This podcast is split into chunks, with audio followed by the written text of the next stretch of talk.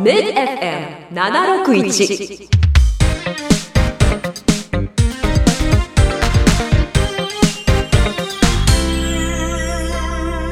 パラチャンネル。この番組はキャリアートの提供でお届けします。ラジオお聞きの皆さんこんにちは。タッシュです。今週もミッド FM からお届けしていきます。パラチャンネル。この番組は毎月第2第4土曜日の11時からの15分間僕タッシュが中塚翔太さんと2人でお届けしていきます。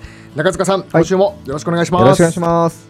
あっという間にあっという間ですねね。大型連休も終わりまして終わりましたね。5月入りましたよ、はい、早いですよね。早いですよね。早い早い。どうでした？4月。いや、4月まあ求人サイトとねうんうん。コラムサイトは順調にあの成長してきているので、うんうん。まあただそのバタバタでもうずっと忙殺されてる感じですよね。なんかこの調子でいくとあっという間に夏が来て。いや本当ですよ。ね。一年終わっちゃいますよ。終わっちゃいますよね、はもう。頑張っていきましょう。頑張っていきましょう。今週も。よろしくお願いします。よさあ中塚さん、はい。今週も素敵なゲストにお越しいただいております、はい。それでは早速自己紹介お願いできますか。はい、株式会社ミレーヌの平手と申します、えーよろしくお願いいたします。よろしくお願いします。はいよろしくお願いいたします会社の方はどんな事業をされてるんですか？うちはですね、あのアクセサリーとか、まあ、雑貨の企画と販売をやってまして、はい。まあ、アクセサリーだと、うん。まあ、女性のピアスとかですね、うん。あのネックレスとかペンダントとかそういったものをですねあと雑貨の方はあのミュージアム雑貨を中心にやってまして、はい。まあ、美術館さんのオリジナルの雑貨を企画して、うんえ販売しているというそういうちょっと変わった、うん。まあ、分野をやってますね。あのミュージアム雑貨っていうのはですねここだけしかとあ売なるほど。られてないとかですね、うんうんうん。そういう所蔵品を使ってやるんですけど、はい。例えばこの名古屋だと徳川美術館さんは刀剣というところではですね、まあ、日本随一の刀が皆所蔵されてまして、うんまあ、そういうのをベースにですね、あの言われのあるものを作ってますね。なるほであの我々の番組はいろんはない多様性について発信するはい番組じゃないですか、ど。はい。なぜそこに そうですね。はい、お越しいただいたかっていう話なんですけども、あのちょっと気になるアイテムがまずあったんですよね、はい僕らの中で。はい。パスケルというはい、大人のための防犯ブザーですね。はい、今この手元にはチラシの方も、はいはい見せていただいてるんですけどね、とっても可愛らしい。そうすごくおしゃれなもうんのなんですけどね、なぜあのこういった商品に手を,、出したというかそうアクセサリーの方々がこういうのやられたかというのをちょっとお話をお伺いしたいな、うん。はい。そうですね。あの端的に言うとですね、はい。ある日うん。私のところにですねあの愛知県警さんの本部から電話がありまして、はい。で私も県警さんから何の電話かなと思って恐る恐るあの 電話を聞くとですね、はい。相談したいと言われまして、えどんなご用件ですか？いやここでは話せない。可愛い。ここでは話せない話ってなんだろうって。で、まあ、日にち決まって、まあ、電話を切ったんですけども、はい。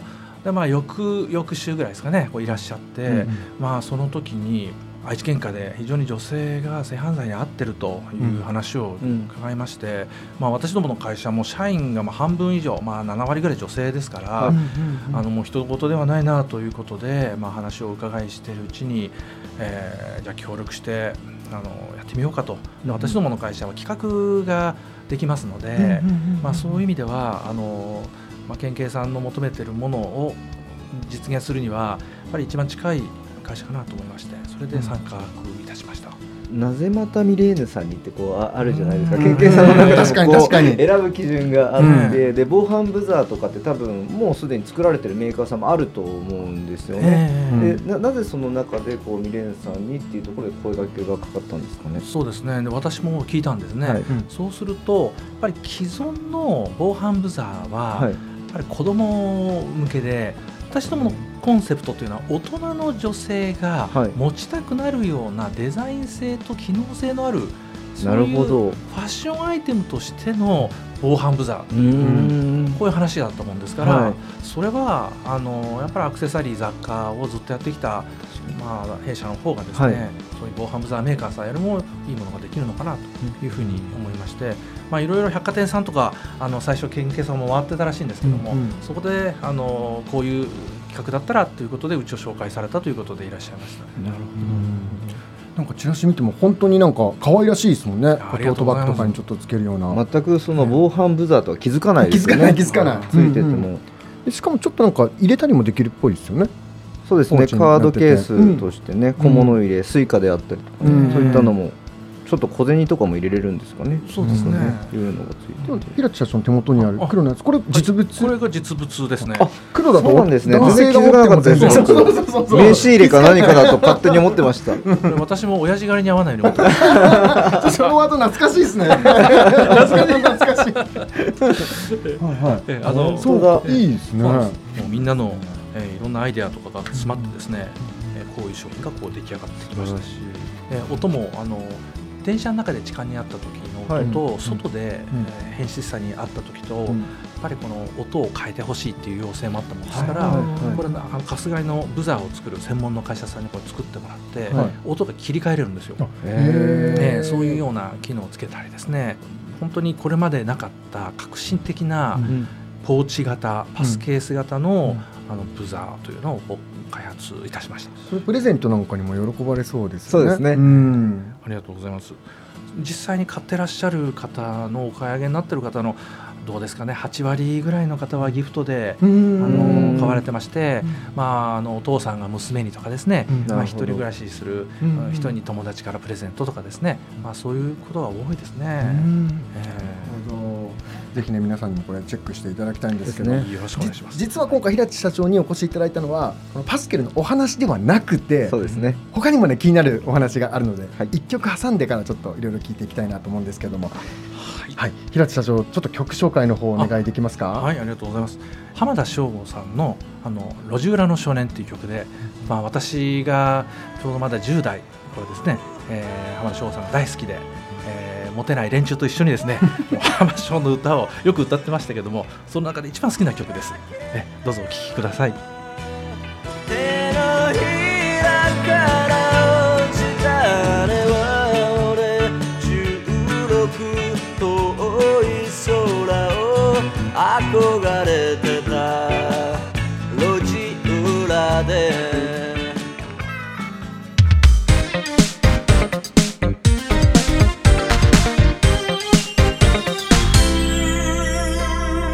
パラチャンネル。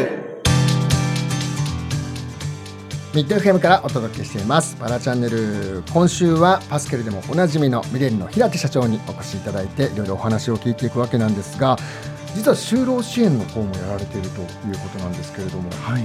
まあ、あの最初はですね私の友人がこう名古屋市内の引きこもりのことの支援とかをこうやっていてですね、平手君とこの会社で職場体験で半年ぐらいをめどにちょっと手伝ってくれないって話が最初ありまして、で最初私もどういう化学反応が会社で起きるのかなっていうのを、手探りながらこうあの引き受けようということで、まあ、始めたんですけどそれがすごく結果的にですね良くてその子もちゃんと来れるようになってたし私どものスタッフもみんなあの子があんな頑張ってんだから頑張ろうっていうようなプラスの効果がすごくあってですね、でそのあたりからもう少しうちの物流でやってる仕事を A 型だとか B 型の事業所さんにお任せしたりですね、そういうのが増えてきてあの少しずつこの世界に近づいてたんですけども、まだ自分でやるっていうのはどこまでは考えてなかったんですが、友人がこの D キャリアを京都でやっててですね、平瀬さんだったらもう絶対これおすすめすると言ってくれてそれでこの D キャリアをじゃあ名古屋で初めてですねちょっとやってみようかということで始めたというのが経緯ですね。とはいえ、はい。そういう例えば引きこもりの子がいるんだ、い。ちょっとこうなんか半年ぐらい面倒見てくれないかみたいな話があった時に、ポジティブに捉えれる人というか前向きにあやってみようって思える人ってなかなかまだ少ないのかなと思っていて、うんそういった中でええ。そのすすんなりそれっていうのは腹落ちしたというか、あやってみようっていう気持ちになれたんですかね？ちょうどその頃は私も、まあ、あんまりその障害のある人とか、そのどういう人なのかなっていうのがよく分からなかったんですけども、ただまああの多かれ少なかれみんなあるじゃないですか、うん。そういうところって、うん。うん。だからまあ一回やってみようかなっていう気持ちとうちのスタッフに話をしたんですよね、でみんな賛同してくれるかって言ったら、みんないいですよって言ってくれたんでじゃあやってみようということでですねで始めたんですけどでも結果的にはその子もですねなかなかうちから出れなかった子がうちのスタッフと一緒に大須に買い物に行ったりとかですね、まああのそう支援をしている私の友人がびっくりするぐらいのことができるようになってですね、まあ、やってよかったなっていうのがその時の気持ちですね。中塚さんなんかそのいろいろな特徴を持った方が、そのこの職場に行く時ってやっぱりその人に合ったその環境だったり、うんあと作業内容ってい確かすごく重要なんですよね。そうですね、やっぱりその特性がそれぞれ違ったり、まあ、あとはその周辺環境とか背景、その方々の背景がやっぱ個々に違うので、やっぱりその方々がその環境にピタッと当てはまるかどうかっていうのは、うん。まあ、やっぱり、まあ、これ、普通の就職も同じですけどね、やっぱ運が大きかったり、タイミングが大きかったりみたいなものもやっぱりあるのかなと思うんですけど、なんか今、お話をお伺いしていると、その多分会社の社風として、このパスケルさんに取り組まれていたように、うんこうすすごくなんていうんですかね受け入れの姿勢がこう自然とあるのかなっていう、うん。なんか柔らかい人たちが働いてるんじゃないかなっていうなんかこうイメージをが湧いたので、まあ、そういう意味でこう週1回っていうことであればうまくこうなんかすんなり入っていけたみたいなものはあるんじゃないかなというのはなんとなくこう伺ってます。ね。どうですか、社員の方見ていて、そういう感じですか？アクセサリーっていうのはそもそもこう女性のが楽しい気持ちになるものじゃないですか、で私どもも男性のスタッフもやっぱりそういうものにこう共感をして、うんうん。えーどういうものを作り出していこうかってみんな考えてるメンバーが多いんで、やっぱり優しい人が多いと思うんですよね、そういうことも一つの要因ではあったのかなと思うんですけど、やっぱり支援機関の方が結構あのサポートに入ってくれたりしたっていうのも心強かったですね。なるほど。で、まあ、そういった経験もありながら、あの D キャリアうんに出会ってくると思うんですけども、はい今聞いてる皆さん、D キャリアって何って思ってると思うんですけど、実はこの D キャリアって。コラムサイトの方で、パラチャンネルカフェの方で、一回取り上げられてるんですよあね。そうですね。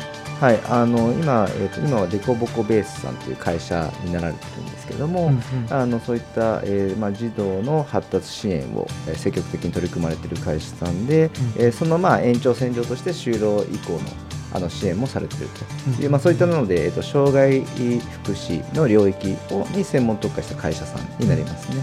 はい、で、その会社さんが、この、えっと、就労支援の仕組みを展開されてるっていう感じ。そうですね。基本的にはあのフランチャイズ展開をあの本社の方は東京にある会社さんなので、うんまあえっとフランチャイズ展開をこうされているという中で多分あのたまたま縁があってという流れなんじゃないかなというふうに思います。どですね。じゃあもう D キャリアとして今はもう走ってるわけなんですね。ええはいはいはい。じゃあちょっとそのあたりも来週ですかね。そうですね、はいちょっと時間もね、そうですねはいそろそろ、はい、なりますので、はい来週ぜひ、はい、たっぷりとまたはいお伺いしていきたいと思いますので、はい、いろいろ思いを伝えていきたいと思います。引き続きお付き合いよろしくお願いいたします。ありがとうございます。はい、さあということでエンディングのお時間となります。えーこの番組なんですけれども、えーこの様子を後日 YouTube にもアップロードしています。ちょび今あそこで、えー撮ってるんですけども、えー編集していきますので、えーチャンネル名はパラチャンネルです。えーそしてメールの方はミッド FM のホームページからも送信できます。もしくはツイッターでハッシュタグパラチャンネルでつぶやいてください。それからツイッターの方では僕らあのスペースっていうね、機能も使って公開収録みたいな形でやっておりますのでぜひねパラチャンネルのツイッターのアカウントもフォローしていただいて、えーそちらの方も聞いていただければと思いますということでここまでのお相手は僕タッシュと中塚翔太と、ミレーヌの平手秀則でした。それではまた次回5月28日朝11時にお耳にかかりましょうありありがとうございました。この番組はキャリアアートの提供でお届けしました